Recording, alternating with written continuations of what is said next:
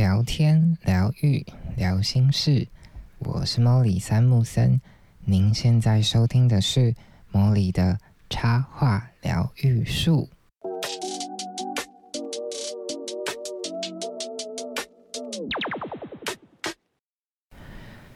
这朵玫瑰想送给你，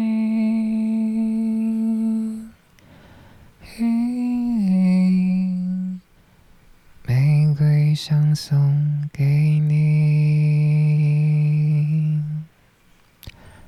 Hello，各位树洞的伙伴，欢迎来到莫莉的说故事时间。今天呢，想要跟大家分享近期我收到的两本新书，都是来自青燕老师的绘本新作。那一本是叫做《小歌手与玫瑰花》，是由刘青燕老师跟糖糖老师一起合作完成的。那另外一本书呢，叫《我是黑天鹅》，也是刘青燕老师写的文字，然后。图的话是张瑞宇老师，那这两本都是亲子天下的出的书籍。那这两本书呢很有趣，他们一个是以音乐为主轴完成的故事，那另外一本呢则是以舞蹈为主。那这一系列的书呢，听说总共有四本，那主要就是希望透过故事情节的带领呢，让阅读的不管是大朋友啊，或者是小朋友，都可以体验到艺术存在于生活的每一个片刻。那其实讲到所谓的艺术存在于每一个片刻，艺术源自于生活，也应用于生活这个概念呢？对于我而言，其实真正的有意识的体会，然后并且开始愿意分享这个观点，是在。好几年前，就是我在参加富邦艺术基金会主办的有一个叫做“粉乐丁”当代东区当代艺术展这个活动。那其实当时呢，这个展主推一个叫做“无墙美术馆”的概念。这个“无墙美术馆”的概念，想要强调的就是，他认为呢，艺术品不单只是。应该被摆，不单只是被摆放在一个可能巨大的白色盒子里，就像是什么美术馆啊、博物馆，它其实应该是要在我们的生活周遭，它应该要在各种巷弄之间，让每一个人呢都能够轻易的接近。那其实我很喜欢这样子的概念，这样子的概念其实也影响我很深，就是我后续一连串。像大家会听到的那个成为职业职业插画家这个系列的发展，其实或多或少都跟这个概念有关。那我记得有一次，就是基金会那边安排所有的职工一起到宝藏岩去参访。然后呢，就是我们在前往呃宝藏岩上面的那个途中啊，我就在路边，就刚好看到一朵诶长得就是爱心型的叶子。然后我在看到那个叶子的时候，我是就是在那边发出惊呼，就觉得哇，也太可爱了吧，是爱心型的叶子。然后那个时候我的主管就注意到这件事情，然后他就听到，他就随口说了一句，他就说：“诶，你有欣赏美的眼睛。”然后我当初听到这句话，我觉得或许这句话对于当下的他而言，其实是一个很临时、很及时、很零碎的一个反馈。但其实对于我而言，就是也影响我很深。特别是因为他是，毕竟他是你的，算是你的主管，你的上上上一层级的人，所以其实我就默默的认知到一件事情，就是。像是这种有一点上对下的这种反馈跟鼓励，其实会影响你很深。你会知道，哎，原来我还有这些很棒的地方。我觉得这种鼓励带来的效应啊，其实不单单只有主管跟下属之间，有的时候你的爸妈，就是父母跟子女之间，也有这样子的功能。除此之外，我也觉得你。你跟你自己也有这样子的功能。当你可以肯定你自己的时候，它也会是一个影响很深、然后很长远的一个反馈。那其实我在回过头来在想，就是我到现在会默默的开始喜欢绘本创作，然后踏上绘本创作、研究绘本创作这件事情，我觉得有很大的一部分就是因为这个原因。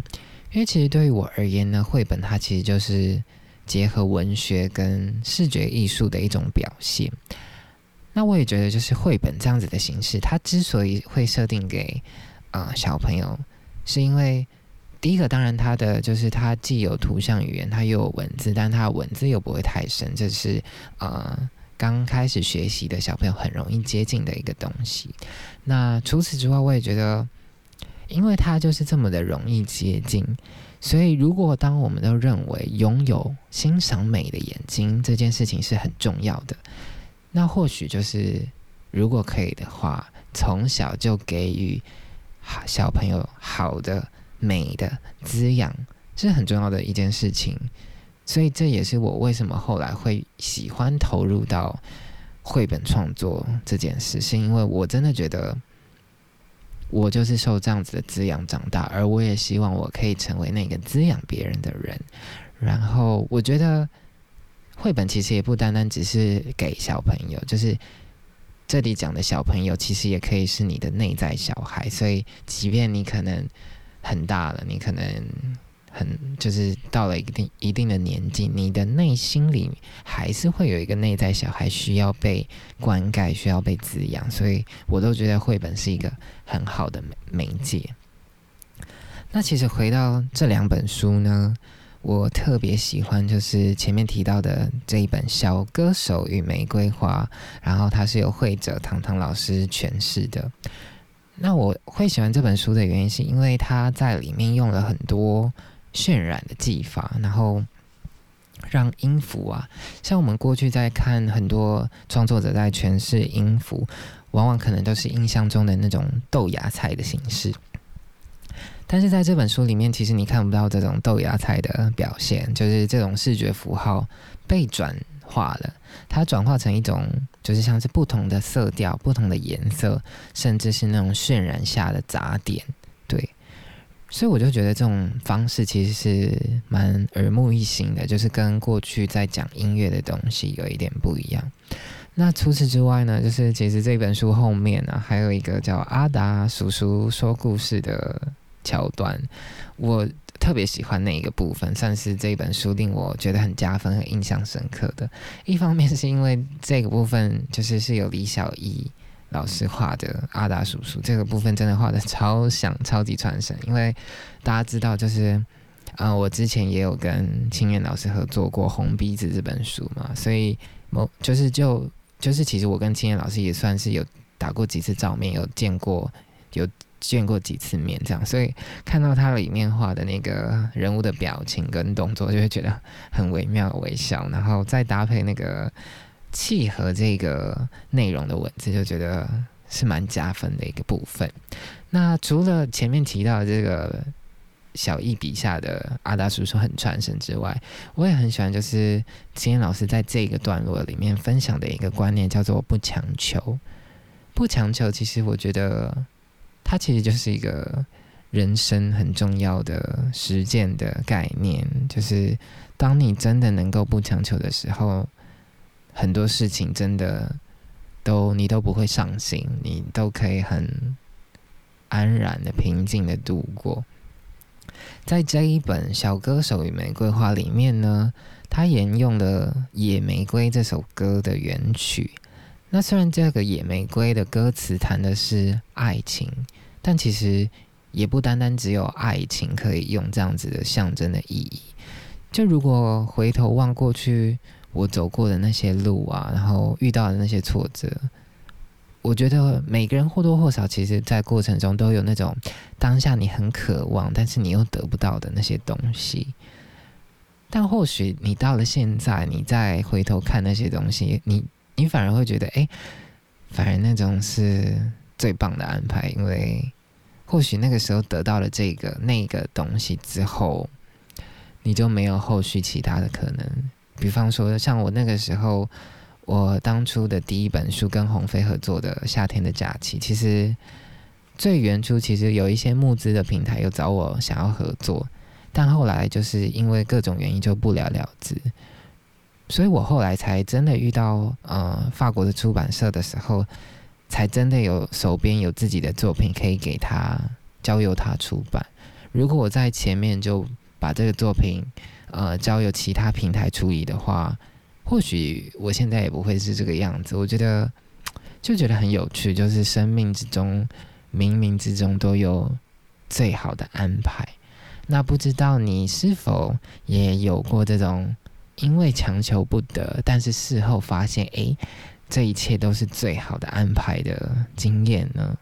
如果有的话，也欢迎你，不管是透过 Facebook 或者是 IG，就是私讯我，然后与我分享。那我也会再反馈给所有的听众读者这样子。那在开头呢，我有哼两小段歌，那一首歌是来自詹詹森怀的《一朵玫瑰》，是我很喜欢的一首歌，然后也是我听呃看了这本书，就是《小歌手与玫瑰花》这本书之后，脑中一直浮现的歌跟旋律，所以想说哼一小段给大家听。那如果你有兴趣的话，你也可以透过各种收听的连接找到这首歌。对，相信应该你也会喜欢的啦，所以希望借由这首歌跟这一小段的故事，把这朵美好的玫瑰送给美好的你。